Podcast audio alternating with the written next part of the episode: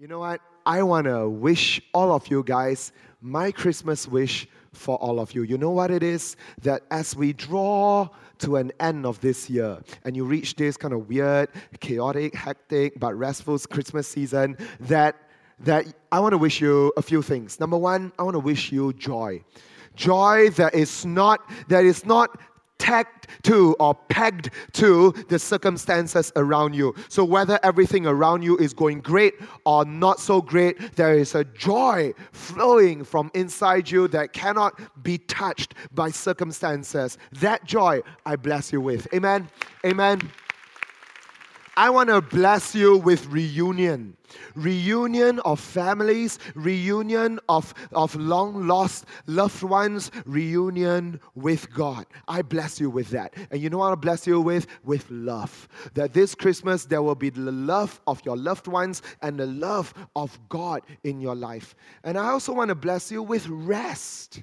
With rest. For I know for many of you, it's been a long year. twenty eighteen has stretched you. It's been difficult. It's been dramatic for some of you. And I know that some of you, you're not quite out of twenty eighteen yet. I mean, I know we're not out of it. But some of you, some of us are in cool, laid-back holiday mode already. Effectively, you're out of twenty eighteen. Some of you are not. You're still stuck in it. You're still in a situation that binds you, and you're praying. You're praying for a breakthrough before the year is over. I pray you find rest and a recharging for next year. You think that's a good Christmas wish? That's my Christmas wish for all of you. Amen? Amen. I'm Pastor Fergus. I pastor the young adults in this church, and it's my joy to be bringing you the Christmas message this year. Now, I, what I really want to bring you, it's not so much a message as it is good news. How many of you guys want to hear good news? How many of you feel that the newspapers are full of too much bad news? And every day you look around the press, it's bad news. But you know what? You came into the right place for good news. Amen. You came into this place. And you know what? Not just any good news. The best news ever. You came in here and you're going to hear the best news ever. And you know what? Every piece of news needs a headline. My headline for you today is this: war is over. Say it with me now. War is over. War is over. You know, I was going through the crowd half a year ago in the middle of twenty eighteen. And right there, somewhere in the middle, I bumped into uh, a, a man. His name, I shall just call him Bob, right? And when I talked to Bob, he was his speech was slurry. He couldn't quite gather his thoughts. And and and and I couldn't quite tell what he was trying to say to me. But I know this one thing, his breath was, it reeked of alcohol. He smelled like alcohol from two chairs away. And he was very honest with me that day. Bob said to me, "Pastor, I have a drinking problem." And I told him, "Bro, you're in the best place in the world to have a drinking problem. Because I'm going to pray with you, and the God of, uh, the God of, uh, of, of, of our house is going to break that drinking problem, and good news is going to, going to come upon you in the days and weeks to come." And I prayed with him that God would break that addiction over him. That evening, he walked out for the altar call, and we prayed for him. Now, one month ago, I met Bob again, also somewhere in the midst, just like where you're seated. And I sat with him, two chairs away from him, and talked with him. And you know what? No alcohol breath. Come on, come on. And you know what? That morning itself, Bob came round to the front and he was prayed for again. And yesterday, yesterday, as I, as we did this same service yesterday, at the end of it, Bob walked right to the front one more time to be prayed for. And you want to know what's going on? War is in the process of being made over for him. But I wanted to share his story with you right from the start, so you don't just hear a success story, you hear a process story. Everyone say with me, process story. Bob is on a process story. You know why war is going to be over in his life. This war with, with his addiction to drink is going to be over because the God, he who began a good work, is going to bring it to completion. He's going to complete. He's going to complete that work that he started. And what he's going to do, he's going to take this guy on a journey, step by step, day by day, week by week, month by month. And I believe for many one of you, your journey will begin here. It won't end tomorrow. It begins here and tomorrow, and day by day, he who began a good work in you will bring it to completion. Do I have an amen for a good word from God like that? Amen. And I want to say this, for if you brought a friend today, I want to say to your friend, thank you for being here. And if you were the one who brought your friend, I want you to know Christmas weekend, when we preach a Christmas service, it is not just for your friend. It is also for you. God didn't come here to speak to ten percent of you. God came here to speak to one hundred percent of you. So if you've been walking with Jesus and you think, oh, the good news, this gospel thing is just for new, for people who don't know Jesus, you are wrong. Because this good news, best news ever, Christians, we call it the gospel. You've heard that word before, right? The gospel. The gospel is not just something you step into, and then from there, you go to a more advanced thing. I go, I've gone deeper than the gospel. I've gone higher than the gospel. I've moved on from the gospel to bigger, better Christian things like, like sanctification and glorification and all that. No, you know what the gospel is? You stepped into the gospel. You stepped into the best news ever. Bang! And as a Christian, you stay in the best news ever for your whole life.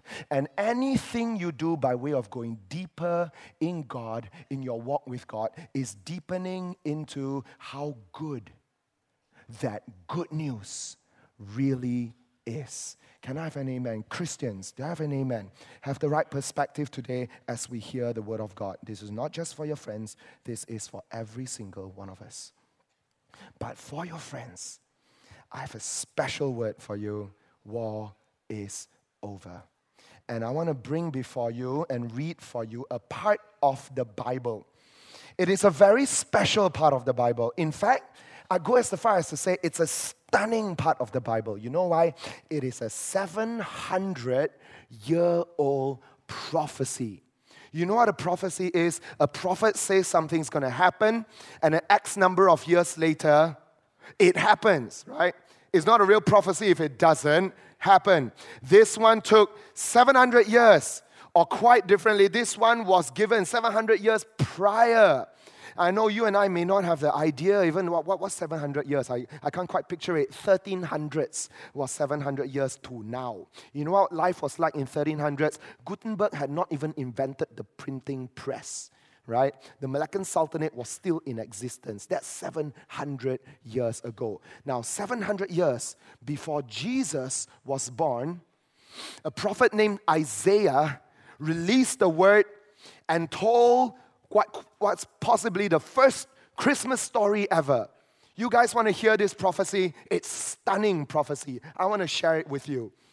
It goes like this. Let's have it on the screen. The people who walked in darkness have seen a great light.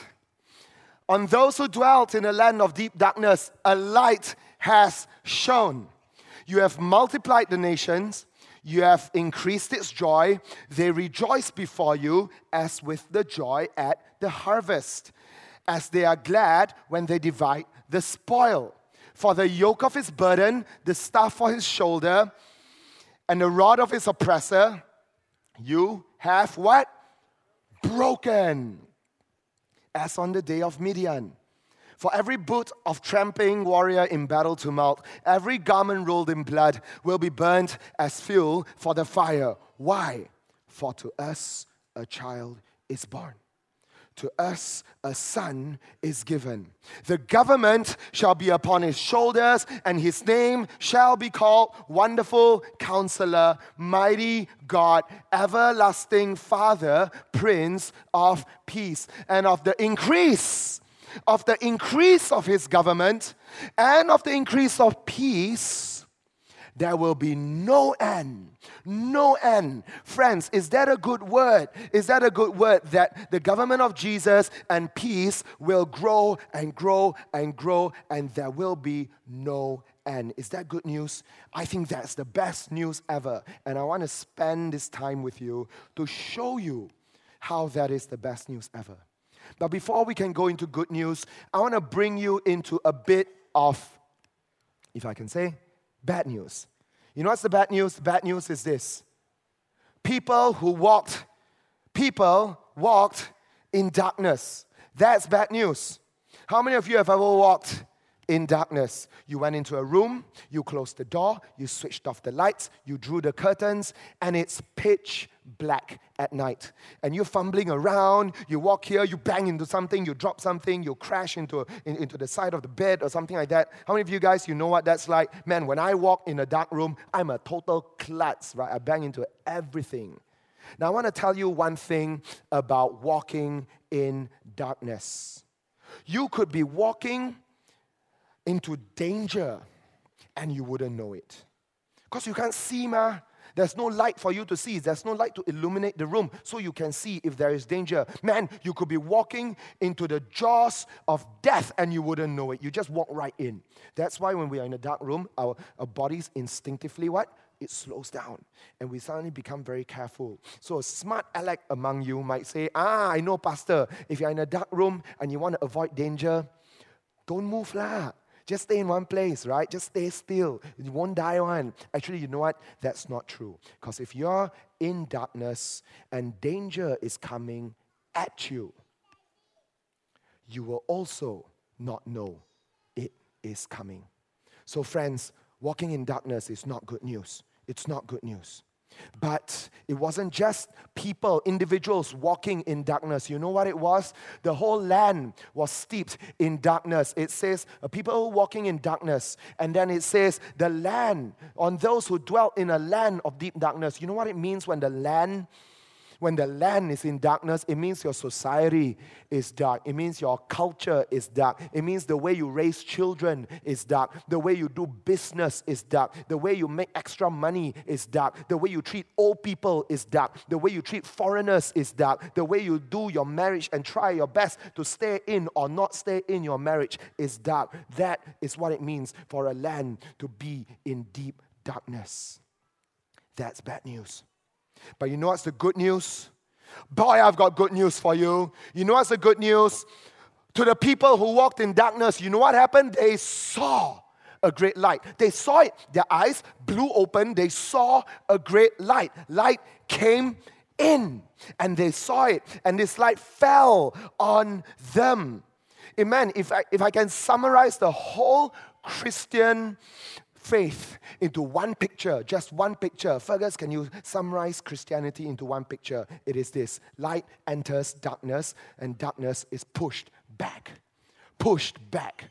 You know, when you flip on a switch in a room, the darkness cannot negotiate with the light. Hey, I stay five minutes more, can or not? thirty seconds, come on, thirty, twenty, twenty, give me five seconds more. Darkness cannot negotiate with light.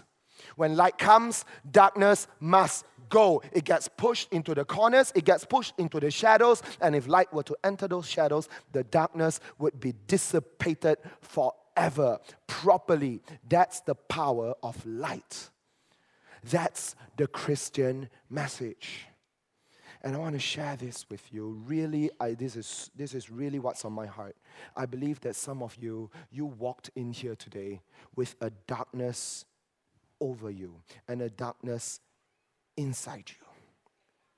And you know what? You've never known if that darkness would leave you. You've never known if you could drop that shadow and move on without it. I want to give you good news today. You're going to walk out of here beaming because the light of Jesus Christ is going to come into your life and push back that darkness until it is completely gone, and you're going to walk out here with the light beaming out of your soul. Amen. Amen. Amen. So what happened? What happened when this light fell in to these people who were walking in darkness? They celebrated. They rejoiced as with the joy at harvest. Harvest is when you reap a crop of something you planted. And I want to confess to you this. Last year, I tried to be a bit of a gardener in my house. And I planted chili padi. I planted sweet potato leaf.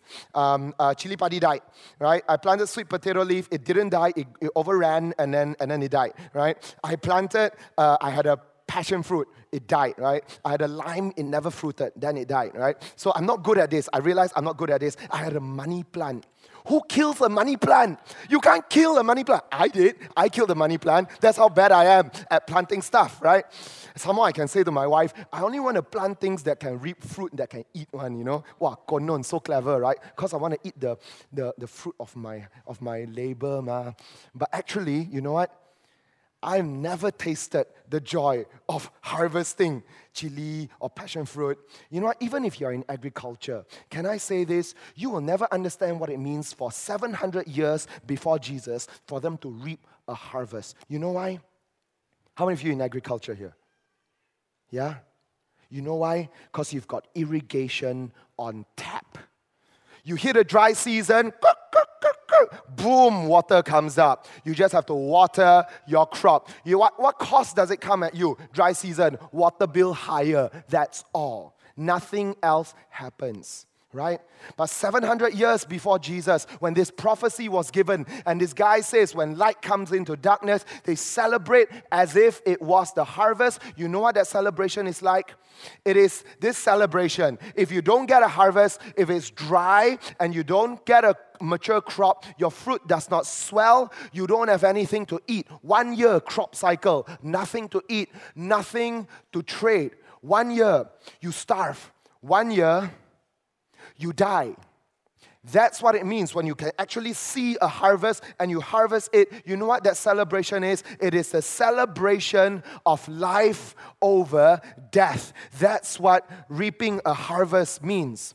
And this is Christmas. We are here today to celebrate life over death, right? Doesn't the song say that we just sang, uh, here I bow, right here, right now, be lifted high, God of heaven and earth, God who brought me, what? Back to life, I am yours, forever yours, right? That's what it means. God of heaven and earth, God who brought me back to life. I am yours, right? That is the joy as at the time of harvest. And what happened to that darkness? Don't forget, there was a darkness. What happened to it? This is what happened to it. The yoke of his burden, broken. The staff on his shoulder, broken. The rod of the oppressor, broken. The burden is broken. Broken, my friends. What this really means is that, is that for Bob, I told you about Bob. What it means is that his addiction to drink is broken. What it means is that your addiction to gaming is broken. Your addiction to porn is broken. What it means is that the sickness over you is broken. I, as I was praying just now by the side, I heard God say a word. There's a man here with cancer of the lungs. Specifically, he said, cancer of the lungs. And he said, Fergus, pray for this man's cancer to be broken. I want to declare this over you. God of heaven and earth, God who brought you, who will bring you back to life, will break the burden of that cancer of the lung over you. Right? Amen. Amen. This is what happened. When light invades darkness, darkness must flee. It gets pushed away. How? What caused this burden to be broken? What caused it? You guys remember the word? For to us, a child is born. Wait, wait, wait, wait a minute. You mean it wasn't like an army? Like I know if an army marched in, something would get broken. No, it was not an army. It wasn't an army. You know, maybe it was a brilliant idea, a clever military strategy. Maybe that broke the burden. No, it wasn't. For to us, a child is born. What? You mean a baby being born breaks the burden? Yes. You mean a baby being born somewhere two thousand years ago breaks your burden today? Absolutely right. And I will spend today showing you how. I will show you how. The burden is broken, for to us a child is born. To us a son is given. The government shall be upon his shoulder, and his name shall be called Wonderful Counselor, Mighty God, Everlasting Father, and Prince of Peace. I want to show you through these four names how war is over in every facet of your life. In every facet of your life. So I want to start here with this first name. Everyone say with me, Wonderful Counselor. One, two, three. Wonderful Counselor. Because Jesus' name is Wonderful Counselor, your war with being helpless is over. It's over, my friends. You know, we don't really like this word, helpless, right? We don't like it. You know, in fact, our culture celebrates not needing help. Our culture tells us, be strong on your own. You are a strong man. Be independent, you know. Um, our culture tells us that, that I am a master of my own fate, the captain of my own soul, right? That's what our culture tells us. And meanwhile, by the way, all the self-help books are flying off the shelves. And meanwhile, all the self-help seminars like this are packed to the brim. And then we stand with our with our bravado and say, I don't need help. I'm a master of my own fate. I'm the captain of my own soul. By the way, how many of you have ever realized how ironic it is that the whole self-help industry, the industry where a guru would write a book and then do a seminar and make you pay for it, so I teach you how to live your life, is called self-help. You ever realize how ironic that is? Because as far as I'm concerned, if someone had to write a book and give it to me, it's not self-help. I didn't do it. They did it for me. They helped me out, right? Maybe we don't dare to acknowledge we need help. Maybe all this posturing, right, is us trying to say, actually, I need help, but I don't dare to admit I need help. Because I see everybody else on Instagram, they don't look like they need help. Their life seems to be perfect. And I need help, but I don't know where to run, and I have to keep on projecting strength to every single person around me. You know, in the whole of last week, as I was preparing for this sermon, I had this word, a very heavy burden, that there are men in this room, specifically men. It may be a woman as well, but specifically there is a, there are men in this room. You've been projecting strength to everybody around you, but actually you're so afraid inside. I don't know whether you're projecting strength to your staff, but actually you don't know if you can make payroll. Or I don't know if you're projecting strength to your family, but you don't know if you, if you can make ends meet. Or I don't know if you look at yourself in the mirror and you're projecting strength to yourself and you won't admit it, but actually something's gone wrong in your body and you're the only one who knows it. You won't even tell your wife. And you're afraid of what you're going to find out. So you tell yourself, it's nothing, it's nothing, it will go away. And you're projecting strength. But actually, you are so afraid of what actually lies beneath it. Can I say this? If you're a man, prophetically I want to say this. God wants you to catch whatever it is early and catch it now so that you can be healed and you can be saved and set free. Don't be afraid to need help. Don't be afraid to want help. And I tell you, Jesus' name is Wonderful Counselor. He is a good help. The word counselor means guidance, means advice, means shepherding. He helps you. That's who he is. And he's got a good promise for you, my friends. In the Bible, God promises this to you, that I am your strength and your refuge, your ever-present help in time of need. What that means is that if you need help, you call to Jesus, he will help you. If no one helps you, you didn't call to Jesus. If you call to Jesus, he will help you. Why? His promise to you is, I am your ever-present help in time of need. And some days the help comes through people. Some days his help comes through sustaining you in, in, in growing your faith. Some days come, the help may come in a paycheck. I don't know how the help is going to come, but I know this one thing. I am, he says, I am your strength, your refuge, your ever-present help in time of need. And I want to share with you a bit about myself, I used to be a very emo kid, by the way, very emotionally volatile young man. Thank God I'm not like that. I'm not like that anymore. Okay, I think my friends know this. My wife knows this. I'm not emotionally volatile anymore, but I was a whole, oh, such an emo kid, right? And I want to share with you a story of, of the time when, when I was an emo kid. Now, I was thirteen years old. These guys are laughing at me. I was thirteen years old. And my family, we went to a fortune teller, right? Now, some fortune tellers read your palms. Some fortune tellers read your face. This fortune teller read our numbers, so he's into numerology. Okay, what he did was, you give him your birth date, and then he will calculate. You give him your birth time, he will calculate. You give him your address, phone number, he will calculate. You give him your, your credit card number with the C I C at the back, he will calculate. No, I'm kidding, I'm kidding, I'm kidding. I'm kidding, kidding. Let's be fair. He didn't do that, right? He didn't do that. You give him your name, he assigns a numerical value to all the letters, he calculates. And you know what he said to me? You guys want to know what he said to me? I was hoping for something good, right? He said to me a whole lot of things. And then he said this to me: you are going to die alone, lonely, and far away from home. You're gonna, man, what kind of word is that to give a young man? You're gonna, merciless, man, this fella. You're gonna die alone, lonely, and far away from home. Can I say at thirteen years old, I didn't know how to process that. I didn't know how to reject it. I didn't know how to say no. I didn't know how to go to God and say, I reject this word over me. I didn't know how to do it. In fact, quite the opposite. I thought, oh no, this is my life. That's my fate. That's it. I just hope it doesn't come so soon. I just hope it doesn't come so soon. But I thought, that's it. That's my fate. Si liao. And so, seven years later, I find myself in Melbourne, Australia, studying Bachelor of Arts. I was doing well. I was doing okay. You know what? I'm going to be honest here, okay? I was privileged. Okay, I'll be honest. I was privileged. I got to study overseas. And I was privileged. I had all my material needs met. And I was doing well in uni. Just one year, just one year before, second year, Bachelor of Arts, I got on the Dean's list. So actually, I had everything made. I was okay. I was doing fine. But you know what? I was a wreck. I was a wreck. Third year uni, I was a complete mess. You know why? I was so insecure.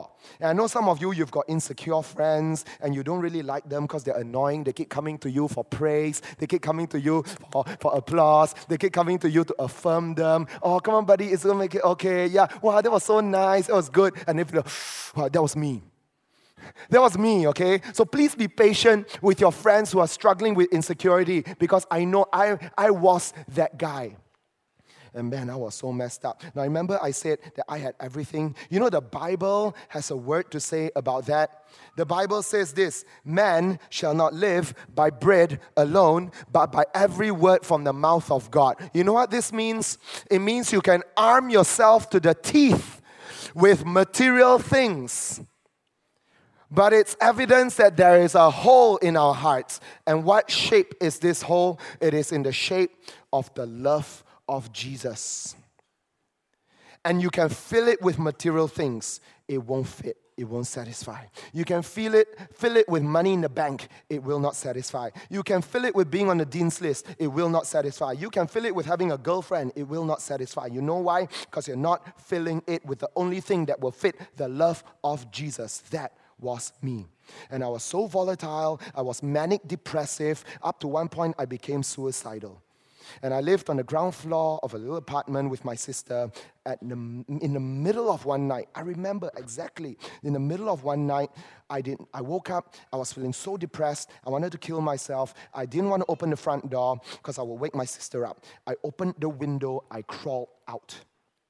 And I walked onto the streets of Melbourne. If you know Melbourne, I was on Royal Parade. It's a very big road, and uh, there were lots of cars, lots of trams, right? So I walked out that night saying, first car, first tram, I'm just going to throw myself at it and end it. You know what was the recurrent thought in my brain that night?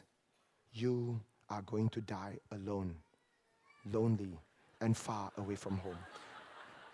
You guys are horrible. You laughed at that. I don't believe you laughed at that. Second service and first service did not laugh. Man, there's a special place in the afterlife for you guys. Oh, boy. But it's true, you know. It's true. I crumple into a heap by the roadside, crying into my eyes. I told you, emo kid, right? Just for real. Crying into my hands. And I thought, this is the day I die. This is the way I die. Alone, check. Lonely, check. Far away from home, check. That's it. Si liao.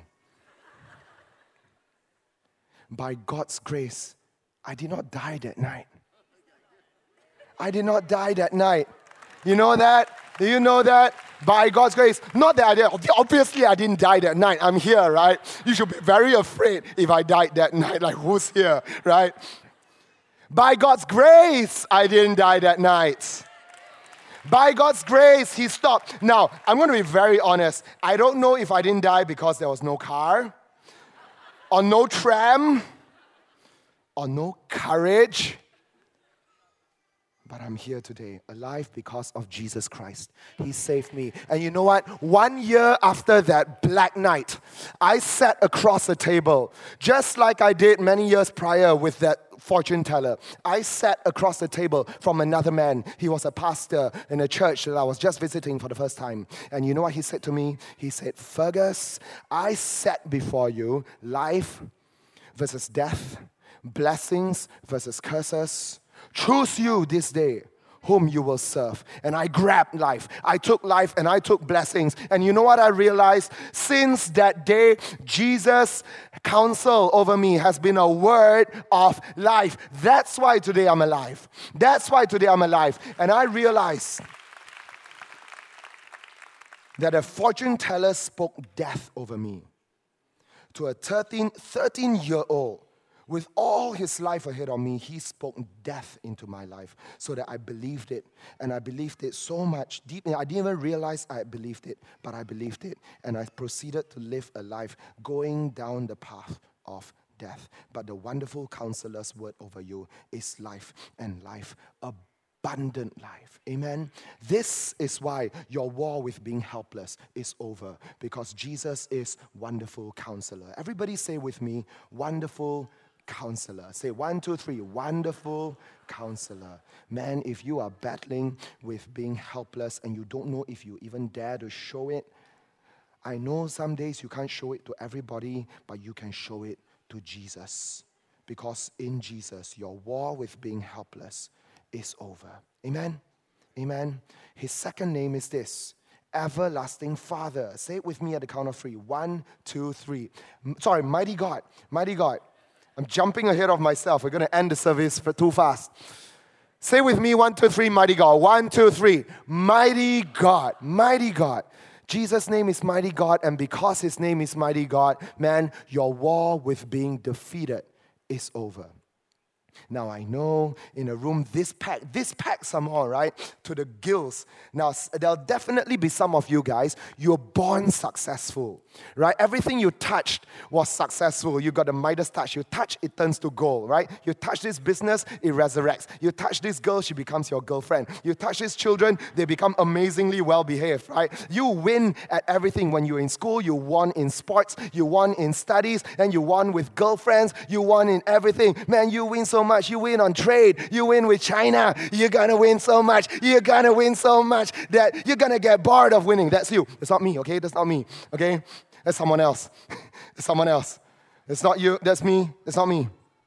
You know what's me? I've never been like that. In fact, I think for most of us, our lives hang on the knife edge between stay alive or die, between survive or fail. Every day, you face, you stare defeat in your eyes. You look at your bank balance, you don't know if you can make it. You look at your marriage, you don't know if you'll make it. You look at your children, you don't know if they'll make it. Every day, your life hangs in that balance. And you're staring, the margins are so thin. Your margins are so thin. But I want to say this to you, God has a promise over you. God has a good promise over you. You know what He says in the Bible? The lines have fallen for you in pleasant places. That means that it, what the world says is good luck. wow, this guy got lucky, man. You know what? It means God says, the lines have fallen for you in pleasant places. I dropped those lines for you in pleasant places. It looks like luck. It is the love of God. It is the grace of God that caused that to fall in pleasant places. That's what it means. But your life is on the knife edge, and you're staring at defeat. And sometimes huh, we stare at defeat. We, okay, uh, we respond. We do well. We work hard. We build success. We look good. Everything looks good. You know what's inside our ears and behind in our thoughts is the words you heard when you were a little girl and when you were a little boy. You're a loser. You're a failure. You're good for nothing. How many of you, your parents called you good for nothing? How many of you, your parents say, you'll never amount to anything? Or a teacher told you, you're such a failure. Why can't you be more like A, B, C, D, E, right? You guys laughed at that too? My gosh, you guys are, you guys are merciless. How many of you heard this? And even though you have got this armor of success, this facade, well, you're doing quite well, everybody looks at you, they think you're fine. But actually behind that, you're actually so afraid because everybody still calls you this. Those voices are still there. It's still there accusing you. Ha ha, Sila, Sila, I knew it, you're a failure. Ha, Sila, Sila, I knew it, you're good for nothing. You will never amount to anything. They always, these voices keep on haunting you. I want you to know this. God is your mighty God. He is your He is your mighty God, and you know what? His promise for you, He's got a good promise for you. His promise for you is, I am for you. I am for you. And if he, say, if he says, I am for you, no one can be against you. Who can be against you? If God is for you, who can be against you? No one. God is for you. So if you're staring at defeat, God is for you, and He's going to be your mighty God so that your war with being defeated is over. It is over. Why? He loves you so So much. He stands with you. When you stand in His corner in any fight, you will never lose because war is over with defeat. Amen. Amen. But I want to share with you the flip side of this. There is a flip side to this. I don't want to neglect it. If I am for you, therefore no one can be against you. It also means this. If you are against God, you will never be in a winning proposition. You can't fight with God and win. You can't tentang Him and shake your fist angrily at Him and think you're going to win. That's a losing battle. Don't fight that war with Him, my friends. And I want to tell you this because it is something very personal to me. I learned it the hard way. Emo kid, right? Now emo man. I'm in my early thirties. Still got the residue of my twenties. And I, I went through this episode. I was so angry with God, you know. I was so angry. I felt so betrayed by God. Now, I know some of you, you walked in here and there is an anger in your heart about God. There's something you were hoping on Him for and it didn't come through. And ever since that day, a part of your heart, you've been shaking your fist at Him saying, why? How come? How come like that? I hate your guts. Now, you know what? That happened to me. I remember precisely the moment the rage took me over. I got into a car and I started driving and I started yelling and screaming. It started with just sounds and I started yelling and insulting Him. And I started banging the, the, the, the window, right? By the way, those things are made of Kevlar. Though they don't break no matter how hard you beat them, right? And there I was in my cinematic moment. I'm like, Dish, dish. But it was like, right? So, so cinematic moment ruined, right? That was so angry, but I was like, wow, that was so painful, man. How you, you've done that before? You, bat, you punched something in anger and you were like, right? That was me. I was so angry. Man, I was so angry. I yelled. I, I, I started insulting Him. You know, when you fight with someone, sometimes you use purposely one. You use the most insulting words. You use the words that will cut and hurt the most. That's when you're at the best with language. You purposely choose the most hurtful words. That was me. I said all those words to Jesus. Purposely, when I chose the most hurtful words, I said it to Him.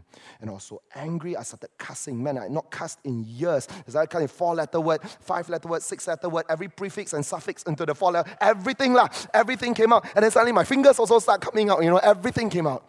And I spent, you know what, you won't believe it, I spent about one hour just emptying out all my pure hatred at Him. I let it all out. I was that angry with God. And you know what happened? At the end of that one hour, at the end of all that screaming and shouting, you know what? I felt like a dead man. I felt like a dead man. I felt like a shell, that there was nothing left inside me. And I said to God, God, I crossed the line already, right? Obviously, I crossed the line. I blasphemed you. I said every last thing I could say at you. I thrown the kitchen sink at you. You know what you're going to do? Strike me dead, right? So strike me dead lah. Kill me lah, right? Kill me. Kill me now. Kill me now. Just end it. Because what? I've crossed the line. I know. I know enough to know I've crossed the line. Kill me now. You know what he said? No, I won't kill you now. No, I won't kill you. I won't strike you dead. I said, why? Why? If someone said all these words to me, I will kill them. Why won't you kill me? He said, because I love you. Because I love you. I've seen you at your worst. Now I've seen you at your worst, and I still love you. Before you went entered into this rant, I love you. After this rant, I've seen you at your worst, and I still love you. Nothing has changed. I love you. Come home. And can I say this? That night, the love, the gentle, sweet, patient love of Jesus wore me down. And he started to bring me home so sweetly, so gently. This is the God I love. And this is the God I know. I want you to know this. If you're angry with God, when we say he is mighty God, he's not just mighty in his power to strike things down. He is mighty in his love for you. His love for you is so powerful, so strong, so everlasting that nothing, no amount of anger on your part at him can make him love you less. That's what it means when we say mighty God. So if you're warring with Jesus, I want you to know this. God is for you, not against you. Stop being against him. I learned it the hard way. Amen? Say with me now, mighty God. One, two, three, mighty God. That is the second name in Isaiah nine. The third name is this, everlasting Father. You know, when I was not a Christian, I used to look at this and hear Christians call God Father. I used to feel very offended by it. I also don't know why I was so offended. I used to think, wow, why you call God your Father? Why you're not loyal to your Father, is it? You go call someone else your Father, is it? Call your Father, Father. Don't call God your Father. Call him God, right? I was that kind of guy, right? And I really hated it. You know why? I think I never understood what it meant to be loved by a God who loves you not just at, like a father, but as a father. Yesterday evening, I came to church by Grab, and I was sitting in this in this car with this girl. My Grab driver was a girl from, from Sabah. And so she had visited church before there, and she asked me, oh, um, uh, kamorang, uh, when you when you pray, you, uh, uh, you doa kepada Father, Son, and Holy Spirit tak? I said, yeah, yeah, ada, ada, ada, Father, Son, Holy Spirit, semua ada. She, uh, she, she asked me, all God, right? Father, Son, Holy Spirit. She asked me, kenapa ada Father and Son? Huh? Kenapa ada Father and Son? I said to her, are the Father and Son, because God loves us as a Father. Dia kasihi kita seperti, bukan saja seperti, sebagai Father. That's what his love is for you.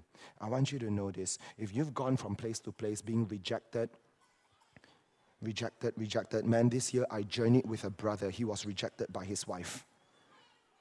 Can you imagine what it's like to be rejected by your wife? Some of you here, you can imagine, because you've, you've been rejected by a loved one before.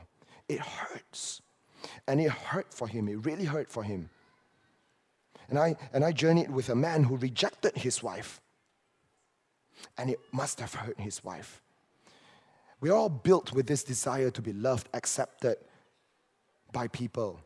If you're fighting with rejection because someone you love has pushed you away, I want you to know this. Jesus is your everlasting Father. And this friend whom I've been journeying with for this whole year over his marriage and the breakdown of his marriage, I want you to know this. He loved his wife so much, he would hang on to that marriage and honor his marriage covenant to the very, very end. And even as the whole thing was about to fall apart, I asked him, bro, if she would turn around and take you back, would you take her back? He said yes. In a heartbeat, he would say yes. And I thank God for that for him, because, because even though his wife did not give him an everlasting love, God's promise over him is that I love you with an everlasting love.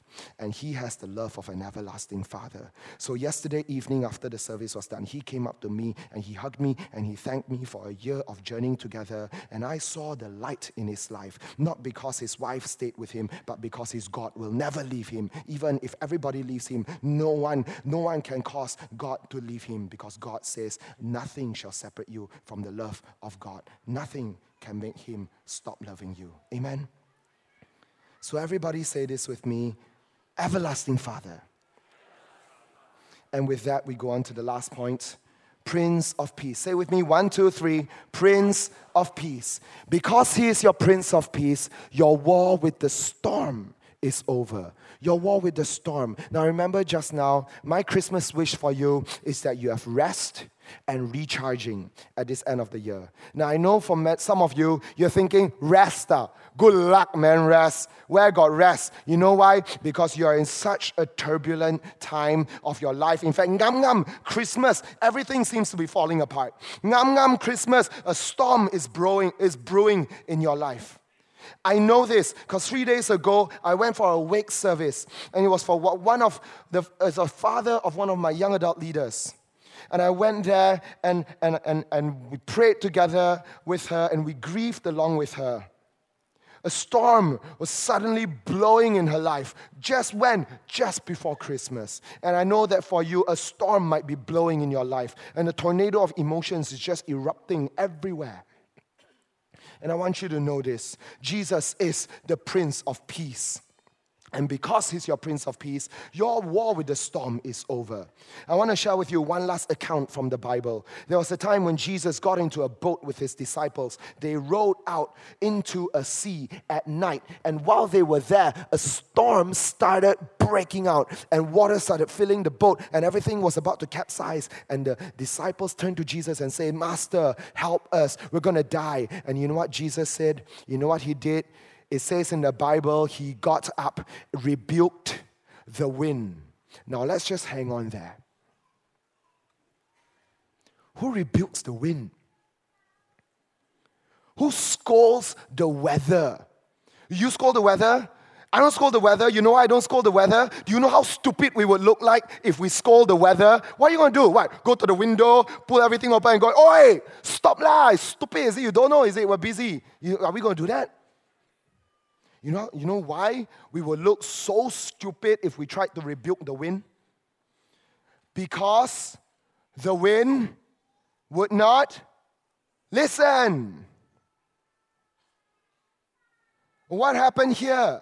Jesus got up, rebuked the wind, said to the waves, Quiet, be still.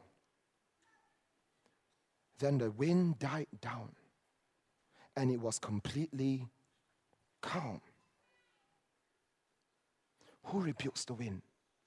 Jesus rebukes the wind. Prince of Peace rebukes the wind, and the wind and waves obey him. Now I know there's definitely some skeptics in here who are going like, rubbish lah this story. Stupid, I knew it. All your Christians full of rubbish, stupid stories. Impossible. Where got people? You know I know you're in good company, my friends, because one line after this, go check it out, Mark chapter four. Go check it out. One line after this, the disciples were in shock and awe, and they stared at each other and they said exactly what you're saying right now. Who's this man whom even the waves and wind obey him? Exactly the same disbelief that you have when you see this word. You know who is this man? Prince of Peace. Only the Prince of Peace can speak peace into that storm. You know why? Because he is the Prince over all peace. You know why? Because he is the Lord over all storms. So the storm can blow at you and I. It can blow in the on, on, on the seas, but it cannot blow at Jesus. The moment Jesus says, Quiet, be still, the storm must obey. Why? Because he is the Prince of Peace. He is the Lord over the storm. It means that he is in perfect control. Amen. I want to show you, and one, one last word. It's a very curious word. I like it very much. And with this, we'll close. somewhere in Isaiah nine, in the middle of all that stuff there, there is this weird, weird expression. The government shall be upon his shoulders. Have you ever wondered what that meant? The government shall be upon, like the parliament is on his upper back. What, what does it mean, right? Government shall be upon his shoulders. You know what this means? This means that Jesus bears the weight of being in control. He shoulders the burden to be in charge. You know why I like this so much? It means I don't bear the burden to be in charge. If I bore the burden of being in control, I would crumple under its weight. I would not survive, and none of us would survive. But I thank God, Jesus says, the government shall be upon my shoulders. He is in perfect control so that you and I can be a mess before him and everything will be fine because he is in perfect control. Control. He is in charge. Amen. But I want to say this, friends.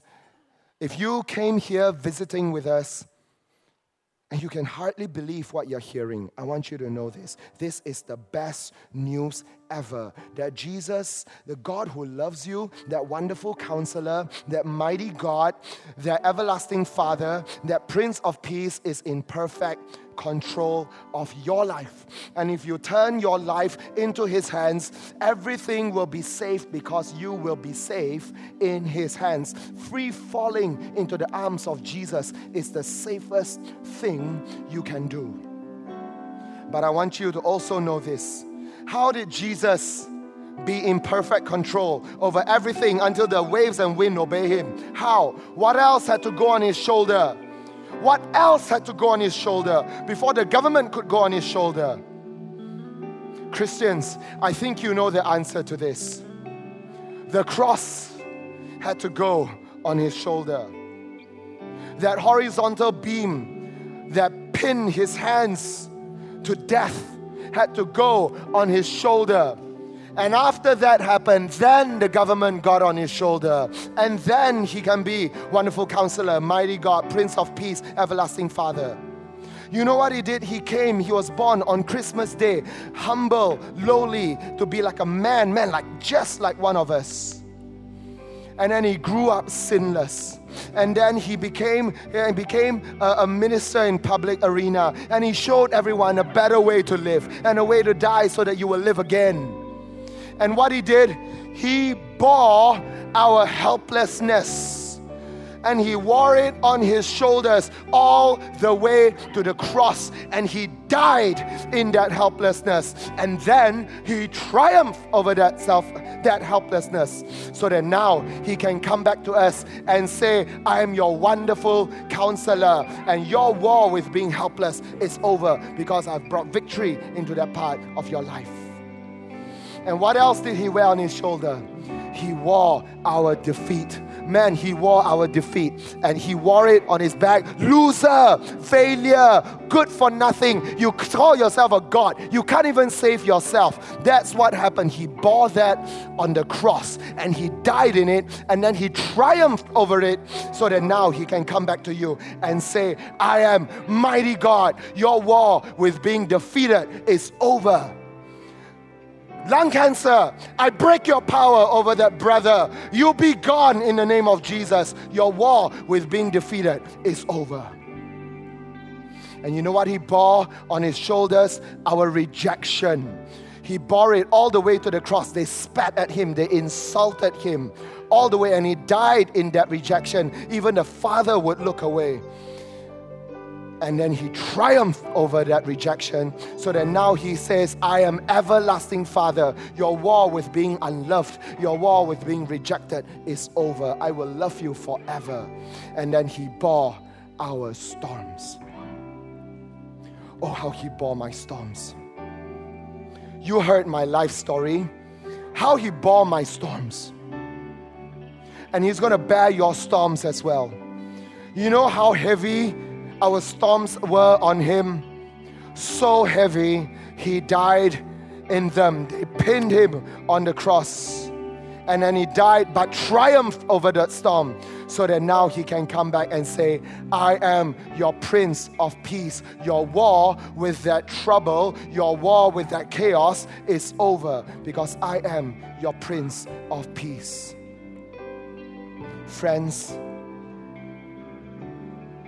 I want to give a call.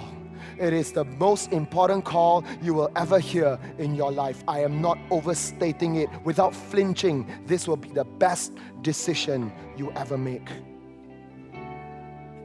If you walked in here and you're not a Christian, and you maybe you never knew what Jesus looked like, but today you've seen Jesus. A people who walked in darkness have seen a great light. Today you see Jesus, and you want to make him your wonderful counselor, your mighty God, your everlasting Father, and your Prince of Peace.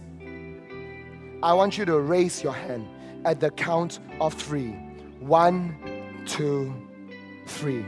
If that is you, can you raise your hand? Just stretch it all the way up, and we want to see that hand. And we want to we want to invite you into a life of loving and knowing Jesus. If that is you, and as you raise your hand, you're saying, Jesus, I need help. Jesus, I need help. You're not saying that to anyone here. You're saying it to Jesus. I need help. I want you to come and be my Lord and be my Savior. Friends, you know, this chance, this Christmas, is your chance. Friends, if you brought your friend here, if you brought your friend here, can you turn to your friend right now and ask them, do you want to receive Jesus to be your Lord, to be your Savior, to bring an end to the war with the storm, to bring an end to your war with rejection? If that is you, I'm going to count to three. I want to invite you to raise your hand. Just stretch it up. All eyes closed. All eyes closed. All heads bowed. Everyone, nobody looking around. All eyes closed. All heads bowed. If you want to receive Jesus into your life, to be the Lord over your storm and to save you, at the count of three, please raise your hand. One, two, three. If you want to receive Jesus as your Lord and Savior, can you raise your hand right now? Up in the balcony, if there is anyone upstairs who wants to receive Jesus into your life as your Lord and Savior, can you raise your hand?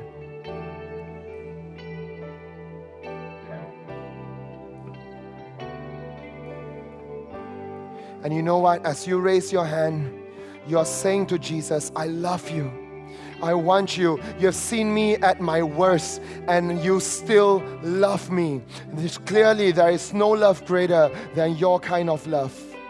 I want to love you. I hated you before. I was angry with you before. Or I never knew you before. But today, you love me with an everlasting love. In Jesus' name, if you want to receive Jesus, can you raise your hand and be saved? And everlasting life will come into you. Everlasting life will come upon you.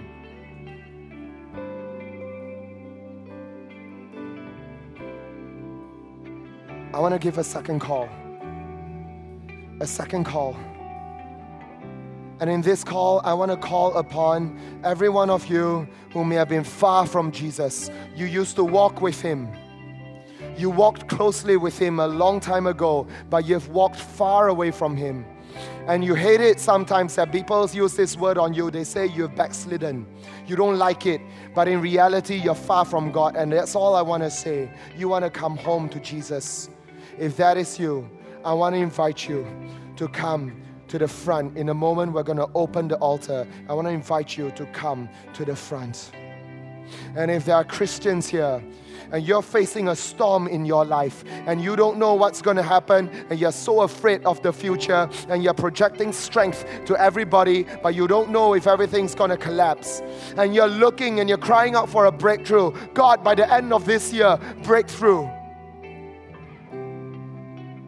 I want to invite you in a moment to come to the front.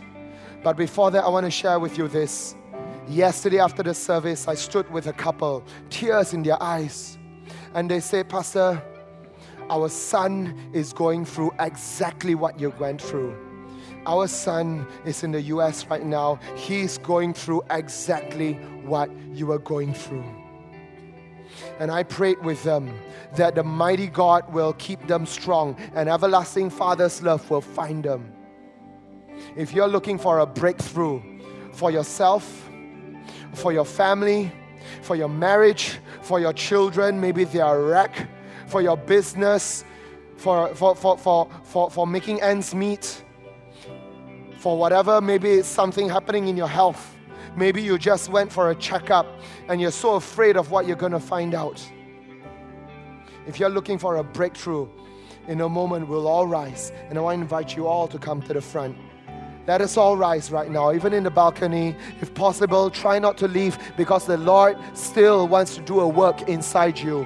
Why don't we all rise and let us worship with this song? Because where would you run? Where would you run but to Jesus? Where would you run but through the throne of mercy?